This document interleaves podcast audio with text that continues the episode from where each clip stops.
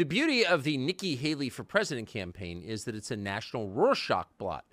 If you have any interest at all in the condition of the United States or its future, obviously you are passionately, by definition, opposed to Nikki Haley becoming president because she has no interest in the United States or its future.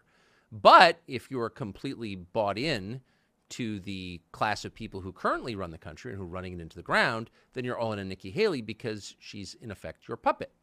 So it's really interesting to see people's reaction to this campaign. And most telling of all, pretty much every permanent fixture in Washington is either supportive of Nikki Haley or isn't saying anything about it. And that brings us to our next guest. He is Senator Rand Paul of Kentucky. And as he assessed the presidential race, his reaction was the following. This is a paraphrase, but it's basically what he said. He said, I'm not exactly sure who I'm for. I know very well who I'm against. I'm against Nikki Haley.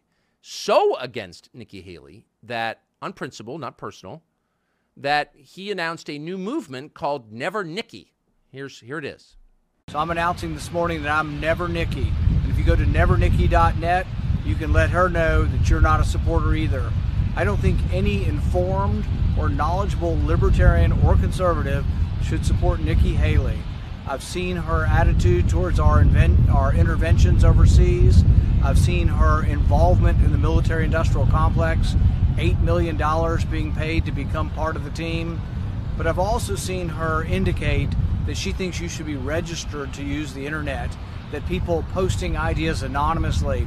I think she fails to understand that our republic was founded upon people like Ben Franklin, Sam Adams, Madison, John Jay, and others who posted routinely.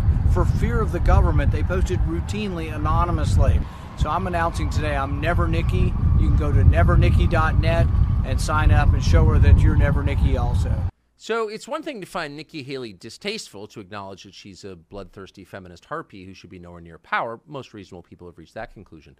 But to start a website, Never Nikki, suggests a level of anti Nikki commitment that's interesting and worth talking about. Senator Rand Paul of Kentucky joins us now. Senator, thanks so much for coming on. So let's start at the end. What what moved you? you? I don't I don't think you're being paid to do this. You're not getting you know extra points. You're already a U.S. senator. Why, why were you so inflamed by her campaign that you built this website? Well, you know, never nobody ever accused me of going halfway into anything, Fair. and it really it gets to me at a, at a very basic level. It gets to me when I see people who I think care more about the borders of Ukraine than they care about our own southern border. And I see these people every day because they're the entire Democrat caucus up here, but they're half of my caucus. Half of my Yes. Republican caucus is, as we speak, ready to sell out, and they're ready to sell out fake border reform in exchange for what they really want, which is to send more of your tax dollars to Ukraine. I think Nikki Haley fits right in that camp. I think she's from the she's from the McConnell Dick Cheney wing of the party, and this is the antithesis of everything I believe in. I've spent uh, a few years trying to promote the ideas of liberty. There is a wing of the party that believes in that, and I wanted to make sure anybody that follows the, the, what I do knows that there's no way, shape, or form I could support Nikki Haley. You've written a book called Deception: The Great COVID Cover-Up. What do you think was covered up about COVID? Uh, the fact that the U.S. government, at the behest of Anthony Fauci, funded it, uh, the fact that they knew it was dangerous research, and that they did not allow the research to go before the normal safety committee. See, we paused this dangerous research. They call it gain of function research, where you combine parts of two different viruses and you get a brand new super virus that has never before existed. It's brand new. It doesn't exist in nature. You have created it, which is an amazing thing, but not a good thing. When you create these viruses, there's a danger they leak out from the lab, but we had funded that. So between 2014 and 2016, people became very worried that scientists were now aerosolizing, taking a virus that was 50% lethal, like Ebola, that spreads by bodily fluids like AIDS, so it's not as contagious, just like sitting in a room and saying, well, why don't we see, hey, let's see if we can mix it with this other virus and see if we can make it aerosolized. They were doing that with the avian flu. The avian flu is deadly, but it mostly kills chickens, doesn't infect humans very well, but they're like, hmm, wonder if we can make the avian flu more infectious and see if we can transmit it through the air. And then they did. They did eight targeted mutations, and so people freaked out. The whole scientific world did around 2012. 2014 to 16, they banned it, but during this period of time, Anthony Fauci continued to give exemptions to it. But here's the curious thing the research in Wuhan is going on during this time. We've been funding research in China for a long time, but we keep funding it during the ban. But we can't find records of how they got the exemption. We know it had to go through Anthony Fauci. He says approved all of this research. We can't find it. They won't give us the deliberations. They also set up a committee in 2017. They secretly reopened the door, no more ban, but there was a new committee, a pandemic safety committee that was supposed to review this.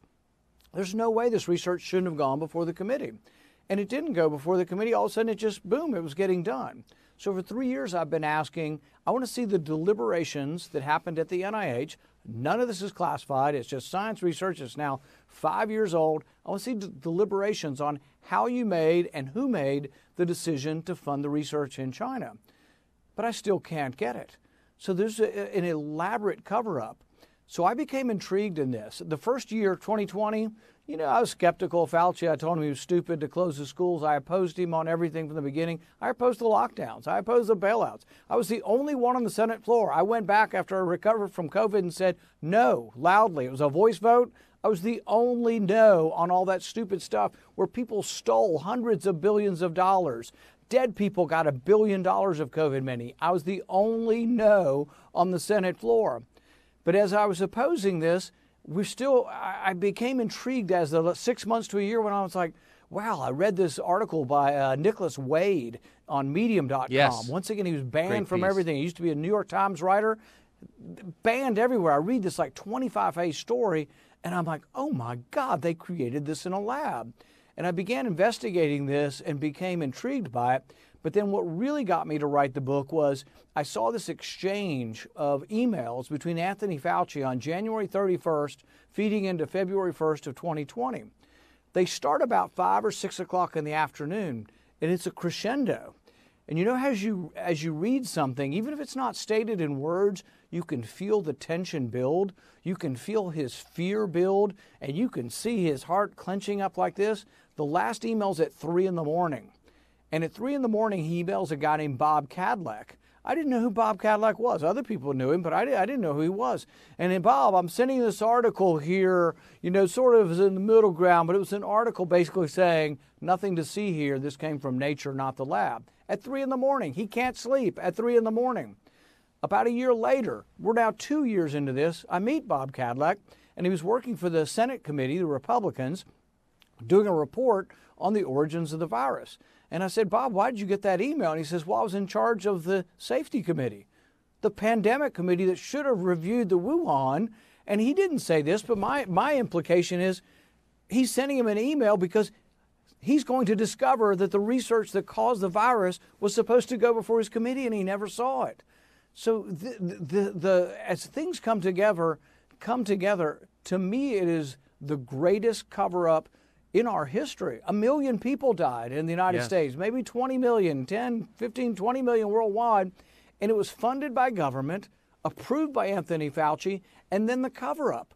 And there's a lot more in the book. We go through all the different articles, the scientific articles in Nature and in Lancet, where they came together and they lied. The people all said it was a conspiracy theory, but they didn't reveal that they were receiving money in this.